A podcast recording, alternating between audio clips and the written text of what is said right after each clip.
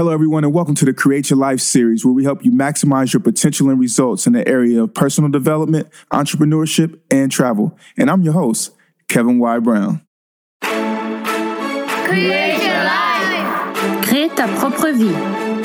Create your life. 创造你的生活。 Create your life. Crea la tua vita. Create your life. Ontsteek jou lewe. You better create your life. Create your life. Create la vie. Create your life. Create your life.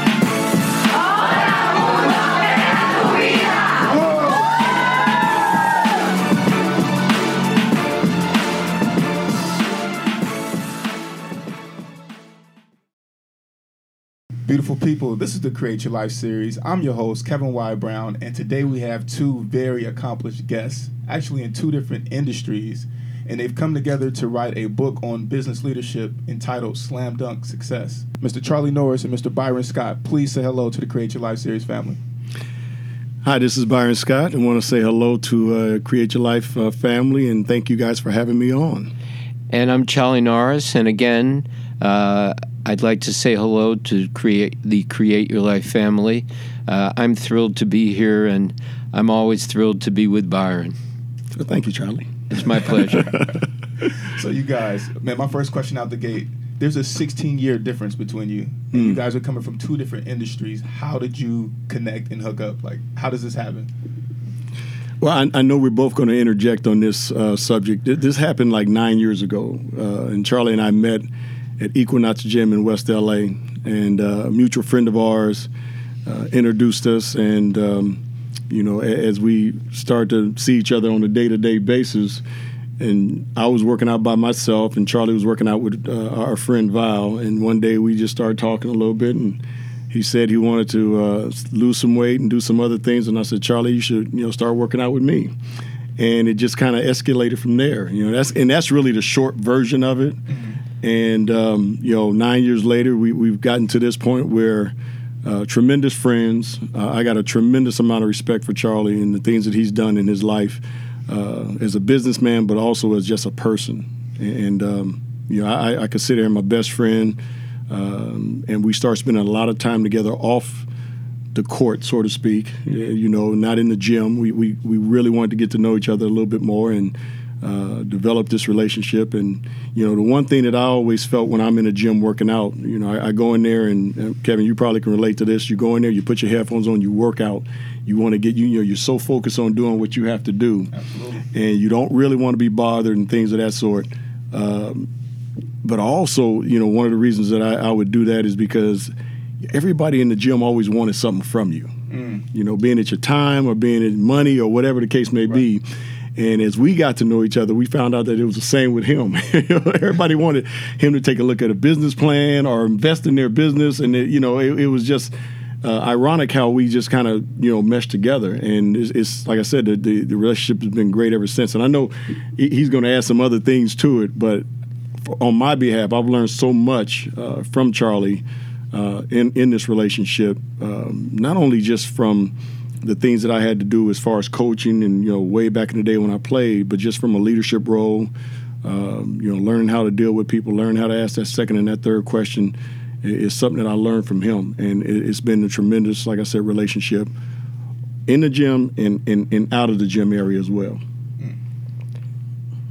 I'm in awe of, the, of your answer to that question. Um, I- I'm going to come at this from a slightly different angle, Kevin. That Yes, do it. uh, uh, I'm a Bostonian, and I was a, a great uh, Celtics fan my whole life. I was trying to leave all that negative Oh, part out of it, yeah. But go ahead, Charlie. If you No, want to, if you you want to bring no, in the no, but negativity in the whole interview, you go right just- ahead. Well, you, you were such a positive force. I wanted to balance it a little bit. And I was a Laker hater my whole life because I came from Boston and I was a Celtics fan. And the competitive, uh, one of the great rivalries of all time was the Celtics Lakers rivalry. Yeah. So I would be um, working on one of the cardio machines, and the the club that we work out at has several levels, so you can look down at the the main floor where people are lifting weights or doing what they're doing.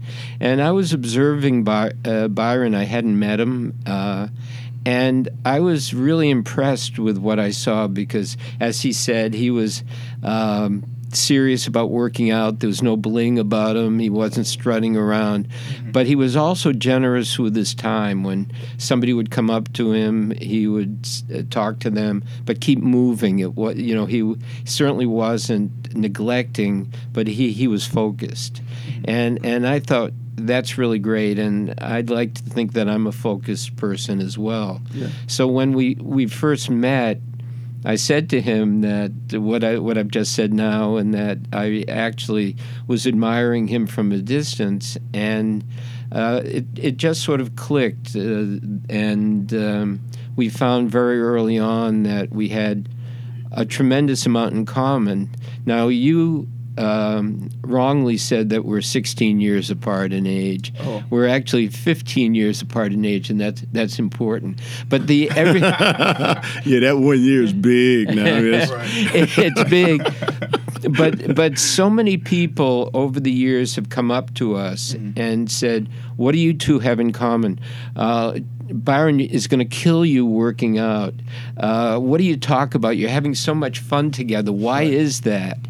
And they don't ask the second question. They don't know anything about who we really are. Mm. It's just perception. and surface. Mm-hmm. what mm-hmm. what I real what really clinched the deal for me in terms of s- saying that to myself that Byron was somebody that I'd really like to get to know better. Mm-hmm. He was exactly the same person with the people that are picking up the towels, who are giving giving us the smoothie. He knew their names. He knew what school they were going to to get higher education. Uh, it- it- there was no difference, and I have found from a leadership perspective that you have to get everybody in an organization aligned. So at a point in time in our relationship, Byron became the head coach of the Lakers, Right. and he and I would work out together at the Laker facility.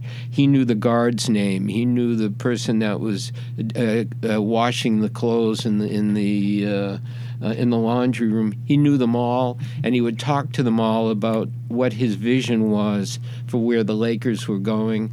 And I said, "Bingo, that that's a leader." And that was just critical to me in terms of wanting to take our relationship as far as we could.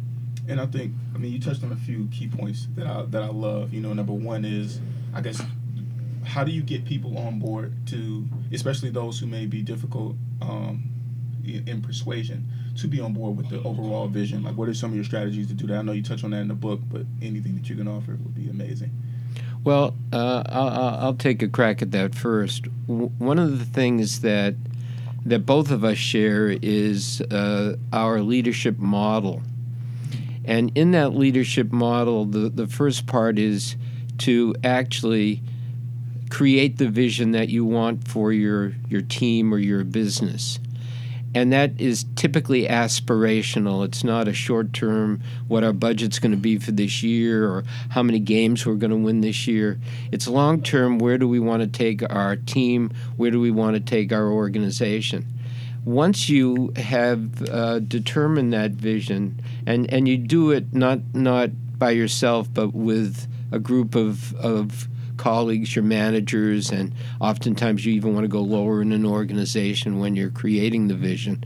But once you've done it, the secret sauce is how you articulate it in a way that you not only get to the heads, but you get to the hearts of the people. So if you can get uh, people not only nodding that it makes sense intellectually, but it also makes sense emotionally for me, and how am I going to benefit from uh, our uh, striving to, to reach this goal and this vision, then you then you you're going to win. And what's critical is there are no two people on the planet who are exactly the same.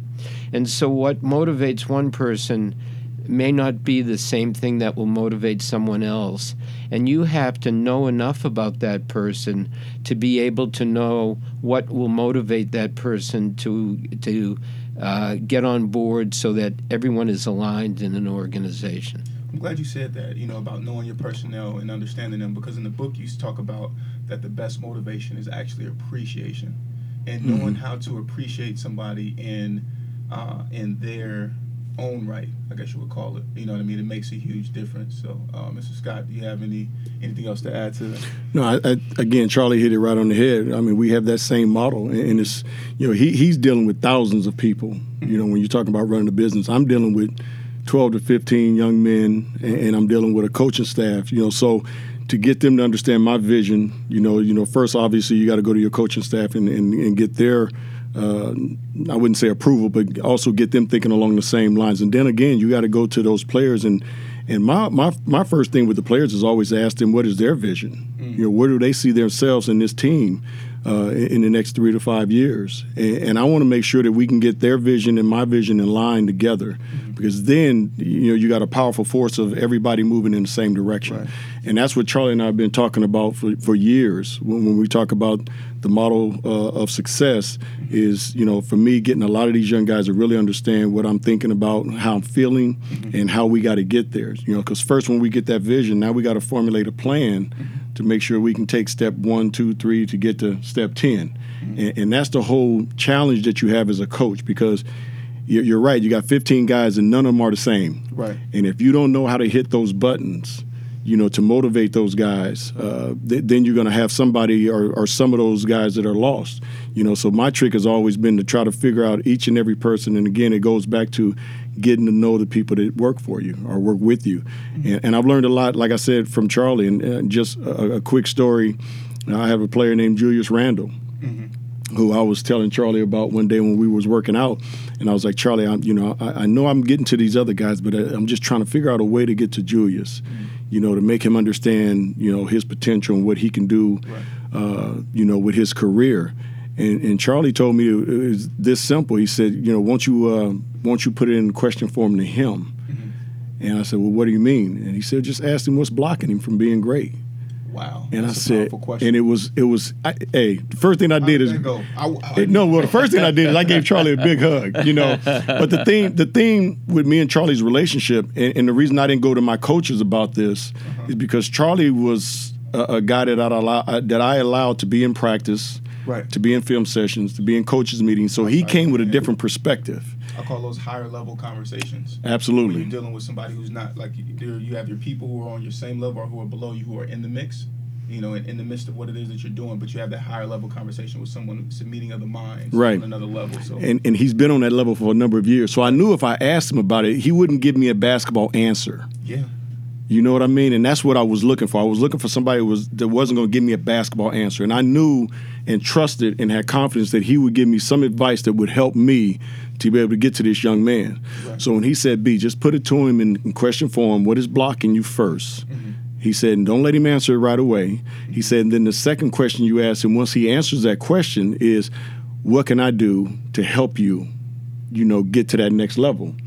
Am I putting it pretty right, Absolute- Charlie? Absolutely. So I mean, obviously, when I went to Julius Randle and I said, "Okay, son, what you know, I- you know, I got to ask you a question." I said, "What's blocking you from being great?" And I don't want you to answer it. I want you to think about this. I want you to come back tomorrow, you know, and, and give me an answer because I really wanted him to to sit down and go in depth and, and really think about this, not just yeah, not just give me just just some answer. I wanted him to really take 24 hours and come back to me and and give me an answer. Mm-hmm. And when he did, his answer was, you know, coach, I really just need you to stay on me. I really just need you to push me.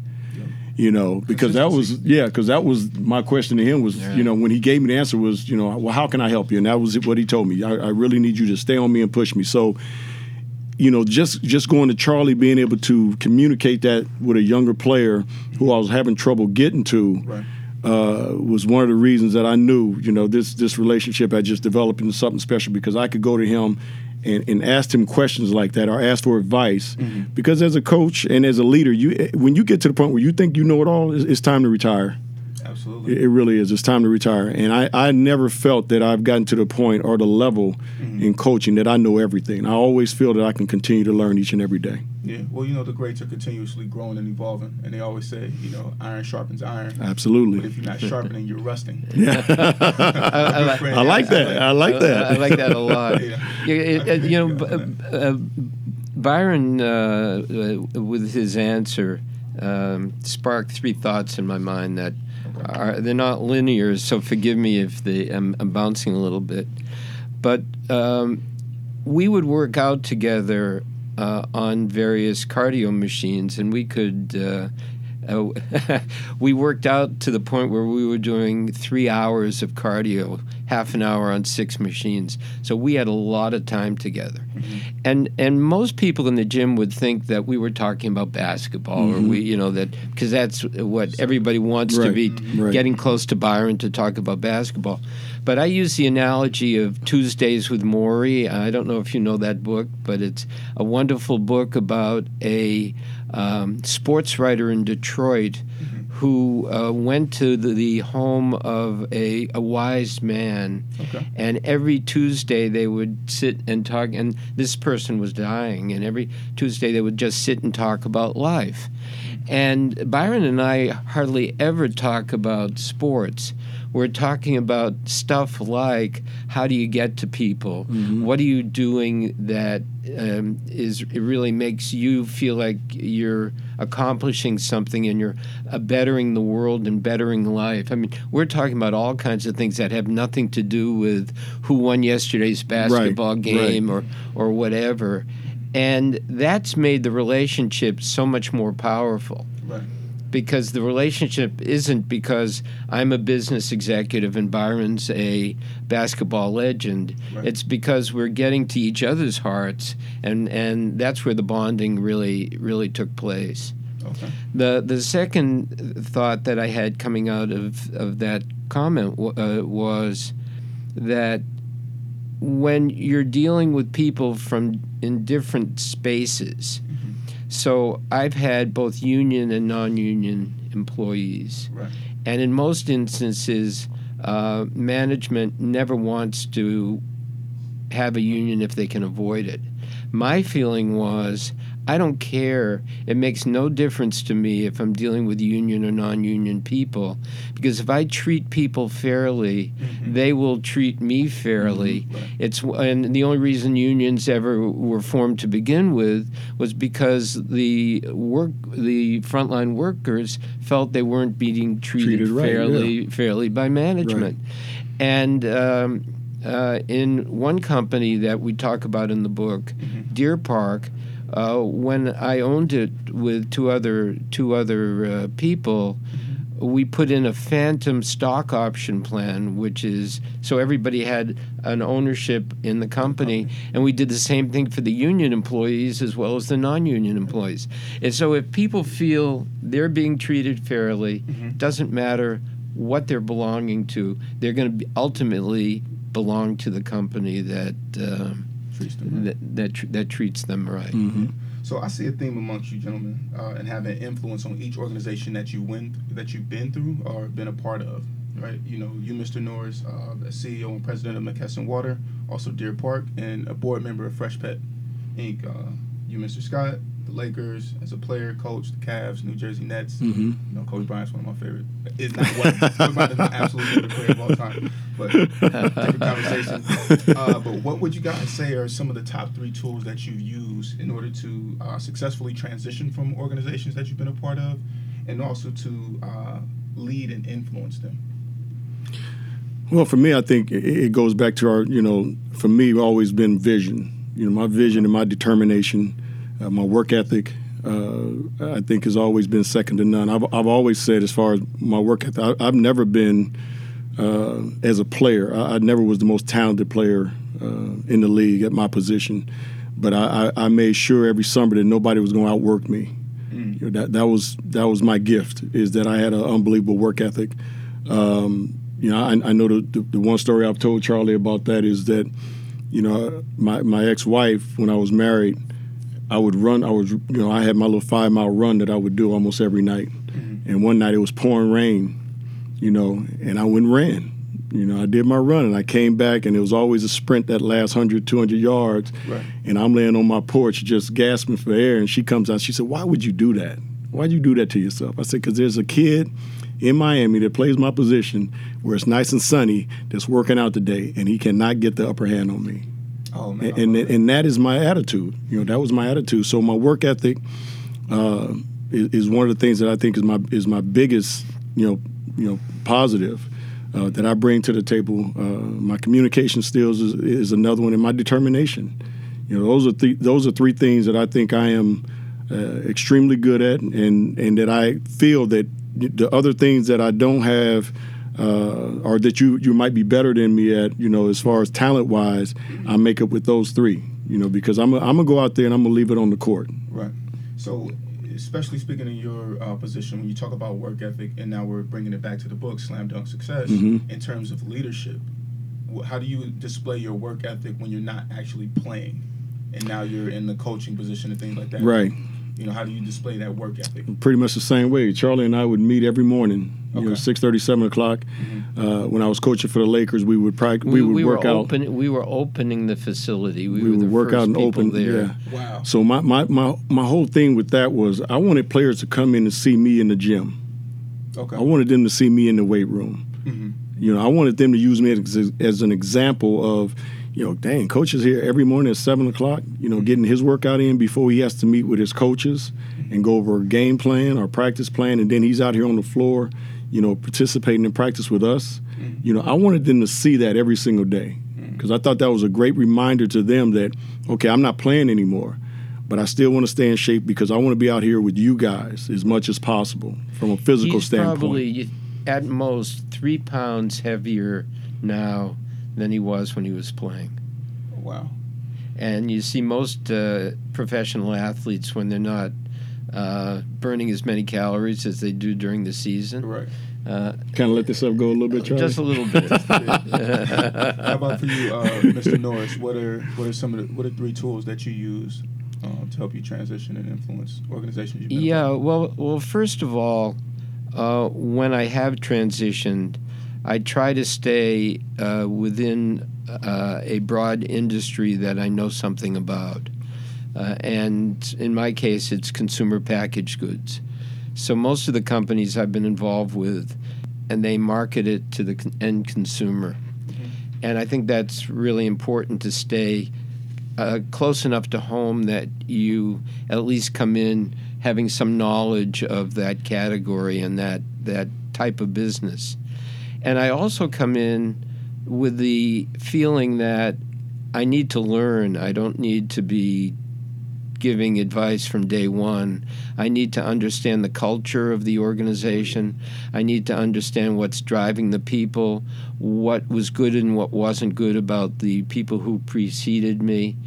So I'm I spend a lot of time just talking to people. And what what I've done in is in essence um, taken an organizational chart, which tends to be a triangle with the leader at the top of that triangle, turn it upside down and make the frontline people at the top of it and me at the very bottom. So when I came to McKesson Water, for example, they had one reserved parking space in in their parking lot, and that was with a plaque for reserved for the CEO. My first act was to eliminate the one reserved parking space, and I said, if I come late, I'll walk the extra 200 yards or whatever to get my to. first question. Did you increase the number of reserved parking spots? or did you, did you increase the- you answered it. yeah, no, I mean, uh, uh, so I wanted to make sure that um, uh, that nobody thought that I felt I was superior. I have everyone has a job, and you want to make sure that everyone does their job well, and every job is important in an organization. So I want to make sure that right up front that people feel that way about uh, about my leadership style. The second thing I want to do is make sure that the frontline people feel comfortable talking to me. So, how do I do that? instead of taking the elevator up to the fourth floor, I always walk the stairs. And by walking the stairs, you meet people on in the stairway. Mm-hmm. That's a pretty active company, I, I would say. You got, you Yeah, he was in he was in better shape then. Yeah, I, I, he might take the elevator now and tell whoever's on the stairs to jump in there with him. actually, actually, I, I don't want to give Byron credit because it'll go to his head. But when we started working out together, Uh-huh. he pushed me so hard that not only did my uh, percent body fat go down, but my doctor with the annual physical said. Every every aspect of my blood work is better since you've been working out with Byron Scott. I, I, I've got to I got to give him can I some tell credit you, for you that. know? So to know. yeah, that would- if if one if he could work out with everybody, the world would be a better place. but but anyway, by by being out there and going to all the branches, going to the plants, talking to the people, before I was um, really kind of. Uh, figuring out exactly what needed to change in each organization, that was hugely hugely helpful. And the people were now willing to hear what I had to say because they had a chance to tell me what they were, what they thought was good, what wasn't good to good, get to know etc. Yeah, Ex- exactly. it just made them more involved. Ex- Yeah. Very much so. Wow. Uh, with success, and you are two success, very successful men, it's also the reward for past failures. Uh, and of course, never giving up, as you guys both spoke to spoke to determination. Uh, what strategies have you used to avoid the agony of carrying loss into the next challenge? Well, uh, and again here, I think we're we're very alike in that as well. And in fact, one of the reasons we thought that writing this book would make sense is because of how many similarities we had in uh, the respective field of business and, and sport in terms of the way we lead. Right. Uh, in in in my case, I like to call it uh, celebrating failure. Okay.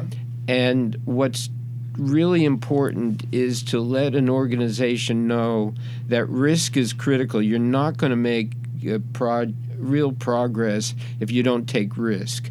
And when you take risk, you're not always going to be successful. So if you're not successful, what have you learned from your failures?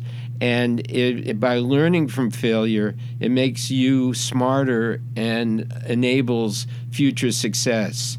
If you don't learn from failure and you don't try, you won't get out of the box that you're in. Okay. In, in chapter four, you say that uh, you learn as much from a poorly run team as from a successful one.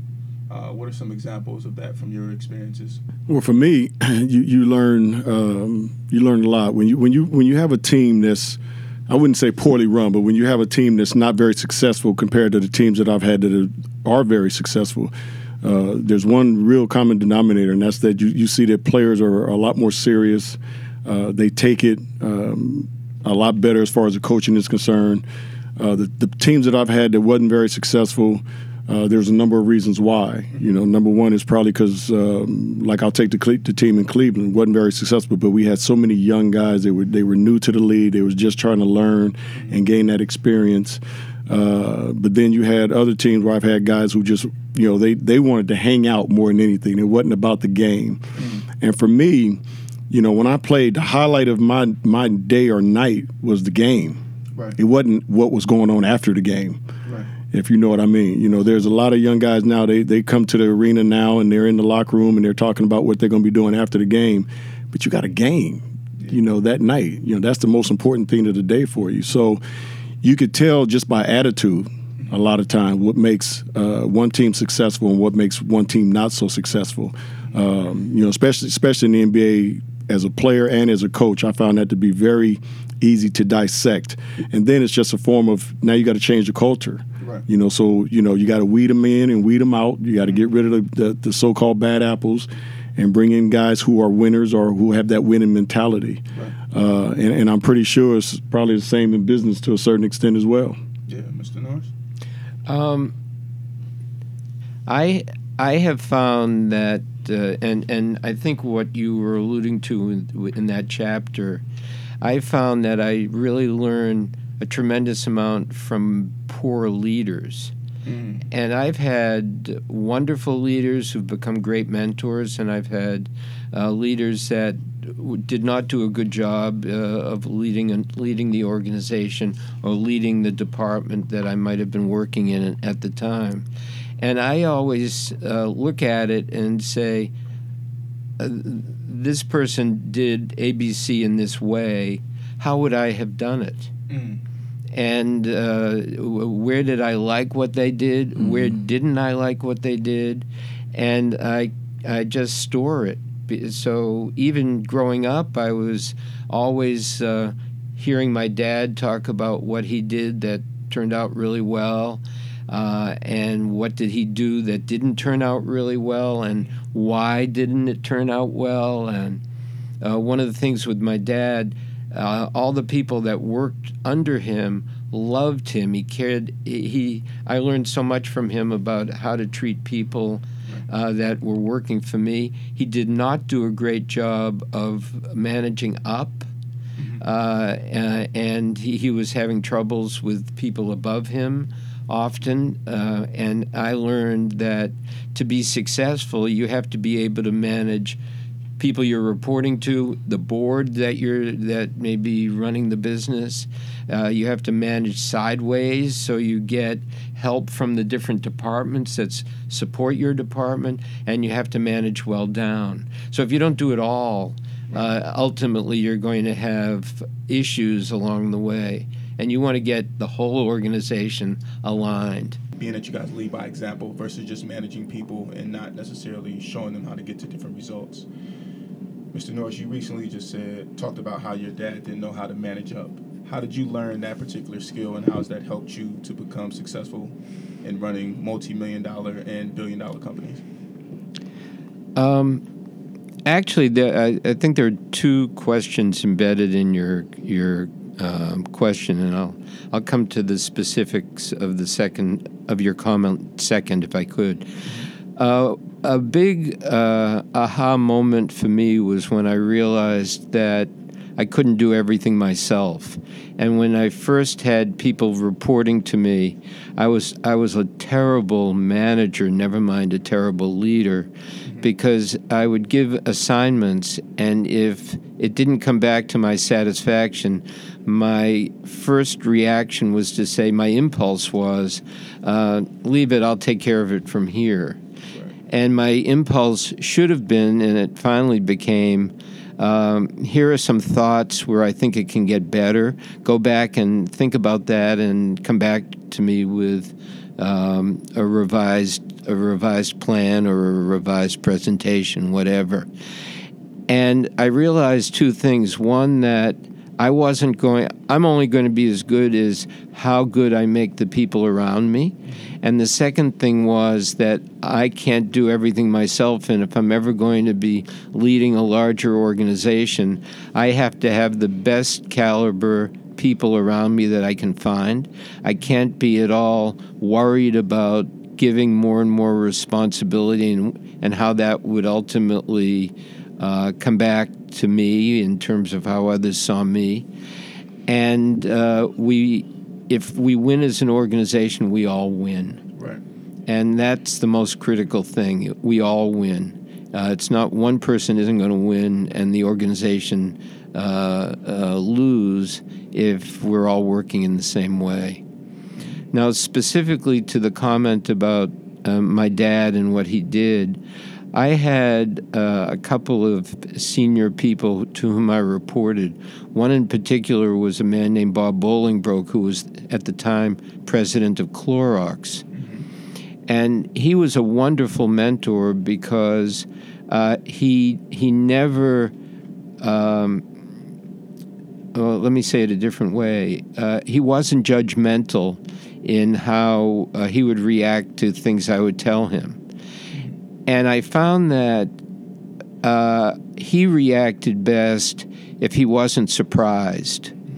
And I have found that as long as people know exactly what's going to happen and you're totally honest about where you are and the risks you have and how you're approaching it, and you're, open to, well, here's what I'm thinking about how I'm approaching it, but here's where we need to get to, and here are the risks that we have to overcome along the way.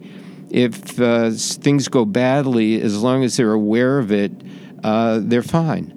It, people typically are are fine only.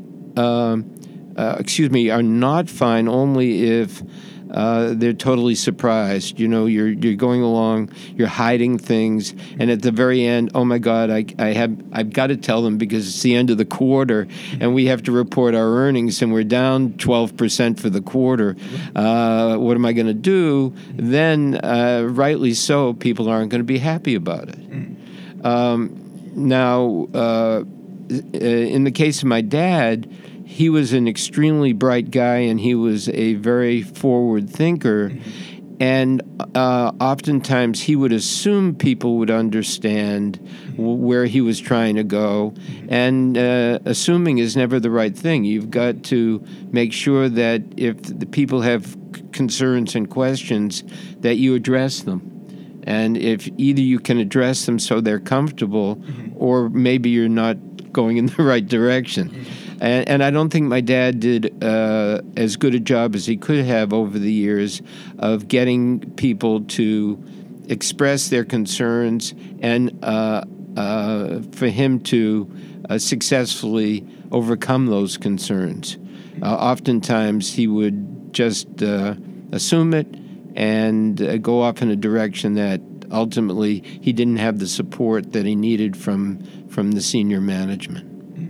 So what what it sounds like is that you're like a 2.0 of your dad, right? You're a better a better version, right? Everybody wants to be a better version of their parent. Well, I wish that was true. I think my dad was a great version of who he was, and and uh, but in that s- specific case, yeah, I I think I did a better job than he did in that regard. Yeah, and so we're talking now is we're moving to success Mm-hmm. uh, outside of your element, which is chapter 9 Mm-hmm. And one of the things that I love that you guys said was is that the rules may change in a new environment, but your confidence and work ethic must remain the same. How has that worked for you, Mr. Scott, especially being that uh, you took the Jersey Nets to um, the championship Mhm. and you guys uh, lost, and then you came back the next year and repeated? Like, how did you uh, make sure that the morale of the team and that everyone stayed focused and locked in on the same goal, to make it back there again the next year? Well, I, think anytime you have success, the natural thing that normally happens is guys have a letdown the next year because they don't come back because, as we say, they're fat cats. You know, they all of a sudden start feeling good about themselves. And, and I think anytime you get to that point where you, you've had some success and you're happy about it and you don't strive to even do better the next year, uh, then you're going to have a letdown. You know, so that team I had in Jersey, you know, the main focus we talked about going into the next year was everybody improving by 1%. Okay. You know, so whatever you did on the basketball court, let's improve it by 1%. And if each player can improve by 1%, that's 12% as a total team. That's a big jump. That's a huge jump. So if you can average, if you average 13 points, let's say average 14. If you average five rebounds, let's, let's make it six. If you average steal per game, let's make it another steal. So if each player had that type of mentality, we knew we would be able to be successful again.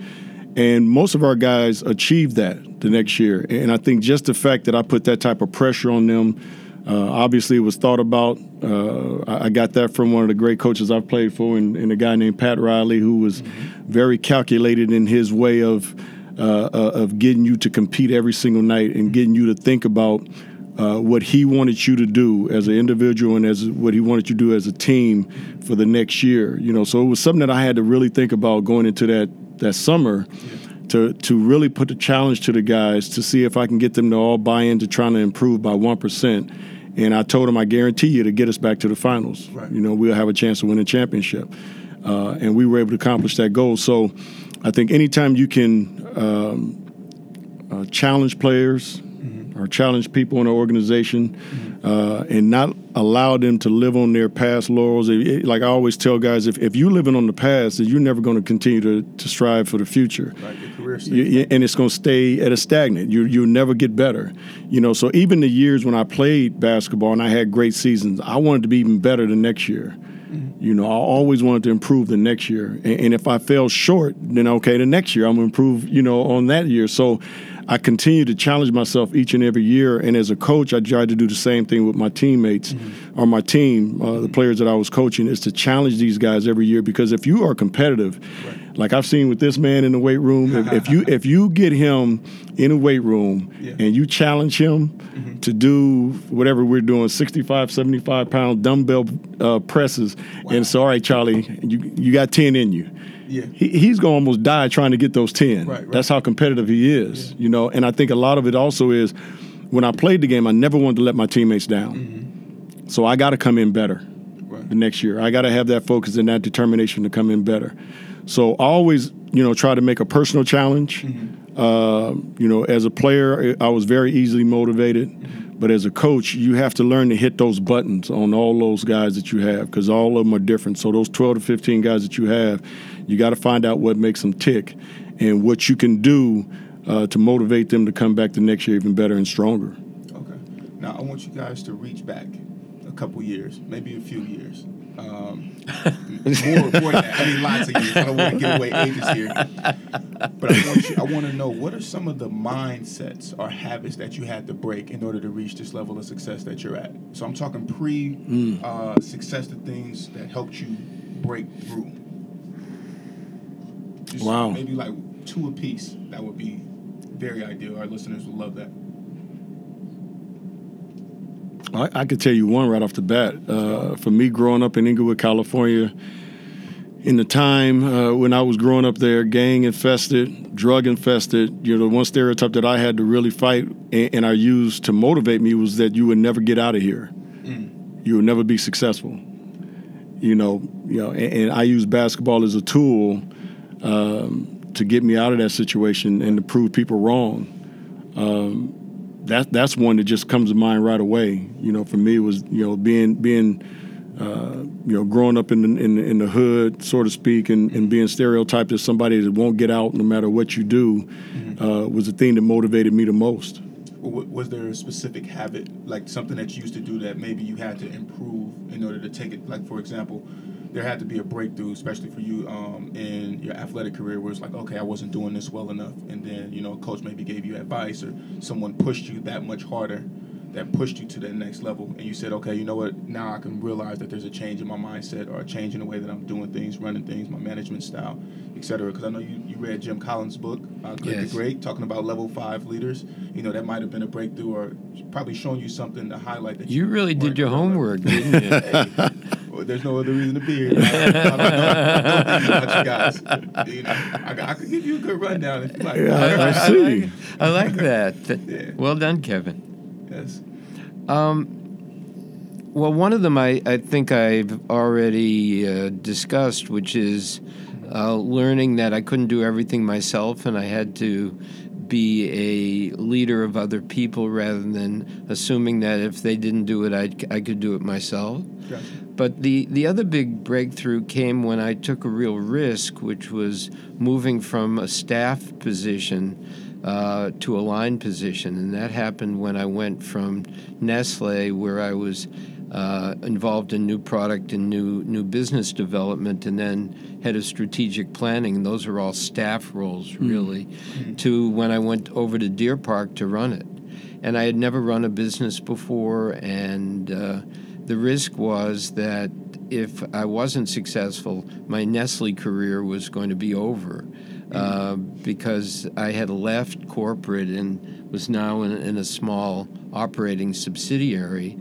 And it was the greatest thing I, I ever did in terms of career career move because I really learned how all the aspects of running a business came together because it was a, a self-contained small business and that was a rare opportunity and that then catapulted my career with uh, McKesson and, and from there on. Okay. Well, gentlemen, I want to say thank you for uh, being on the Create Your Life series, and I would really like to know what the book is coming out. What's the April 25th. April 25th. Okay. And uh, what's what's up next?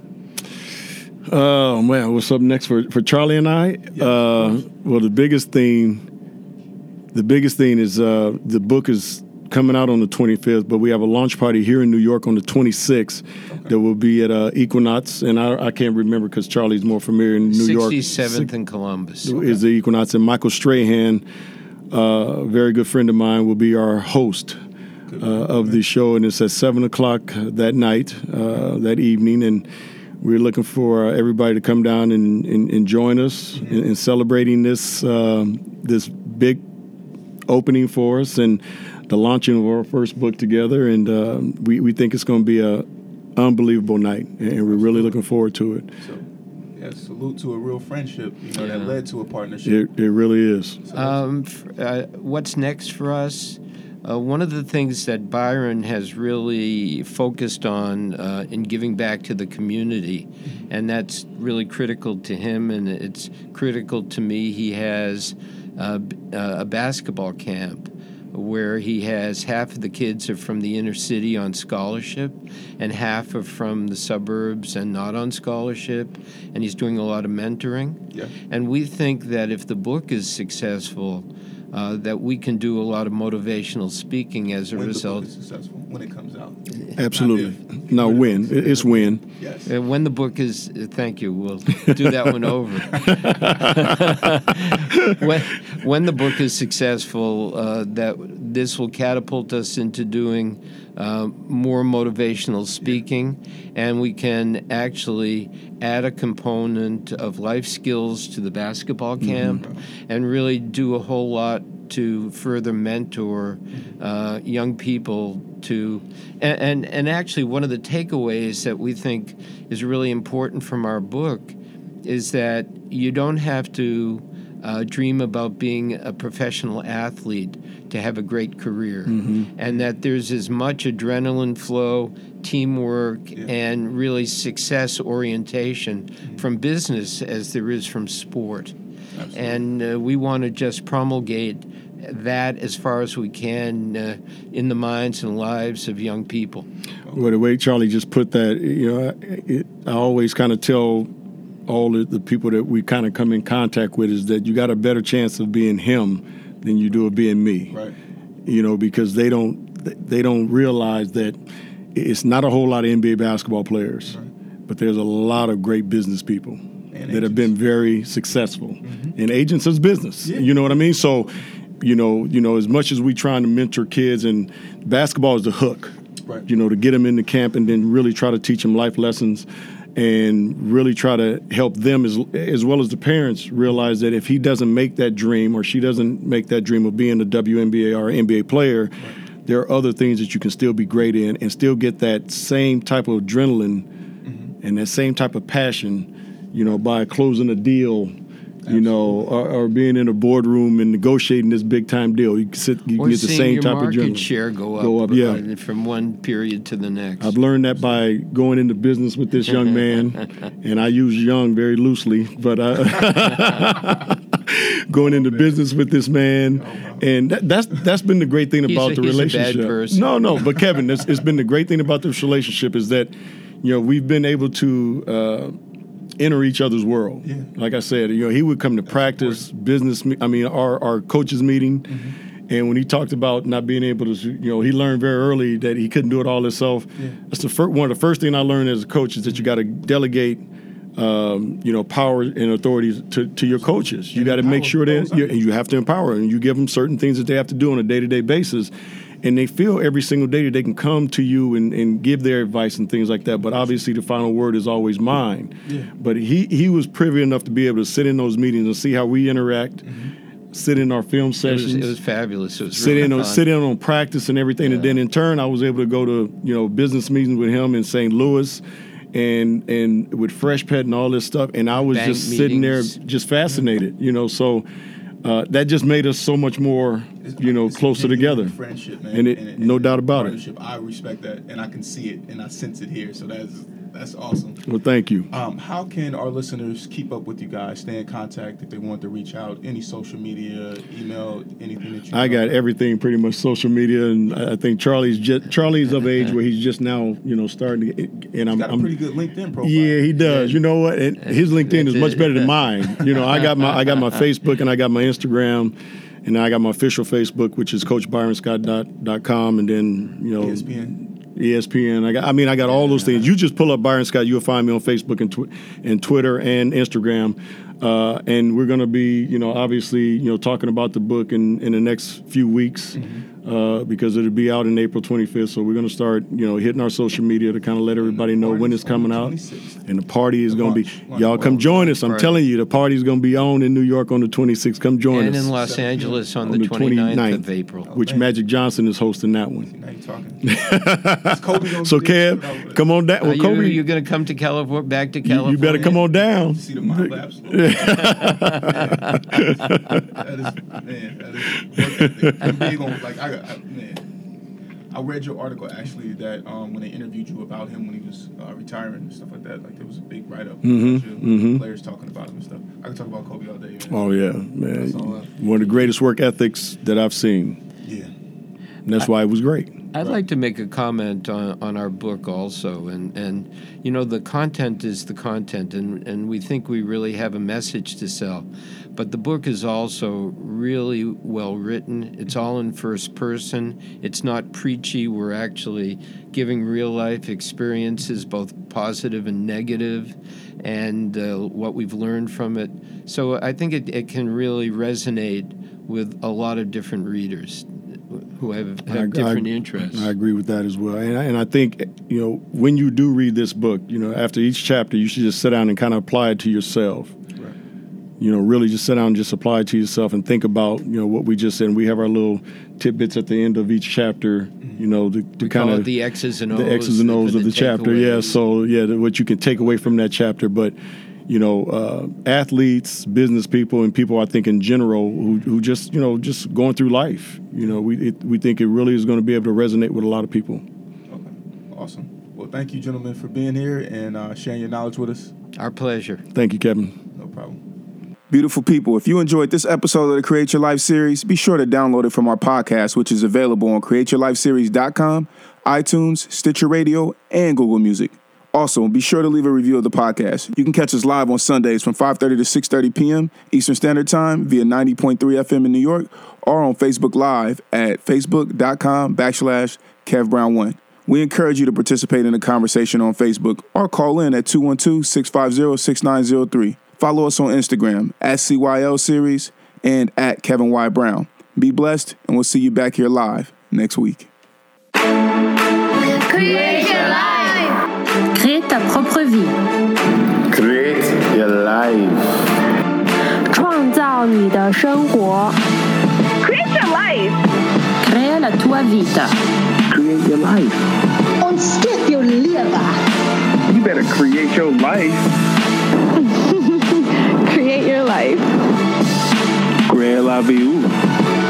Create your life. Create your life.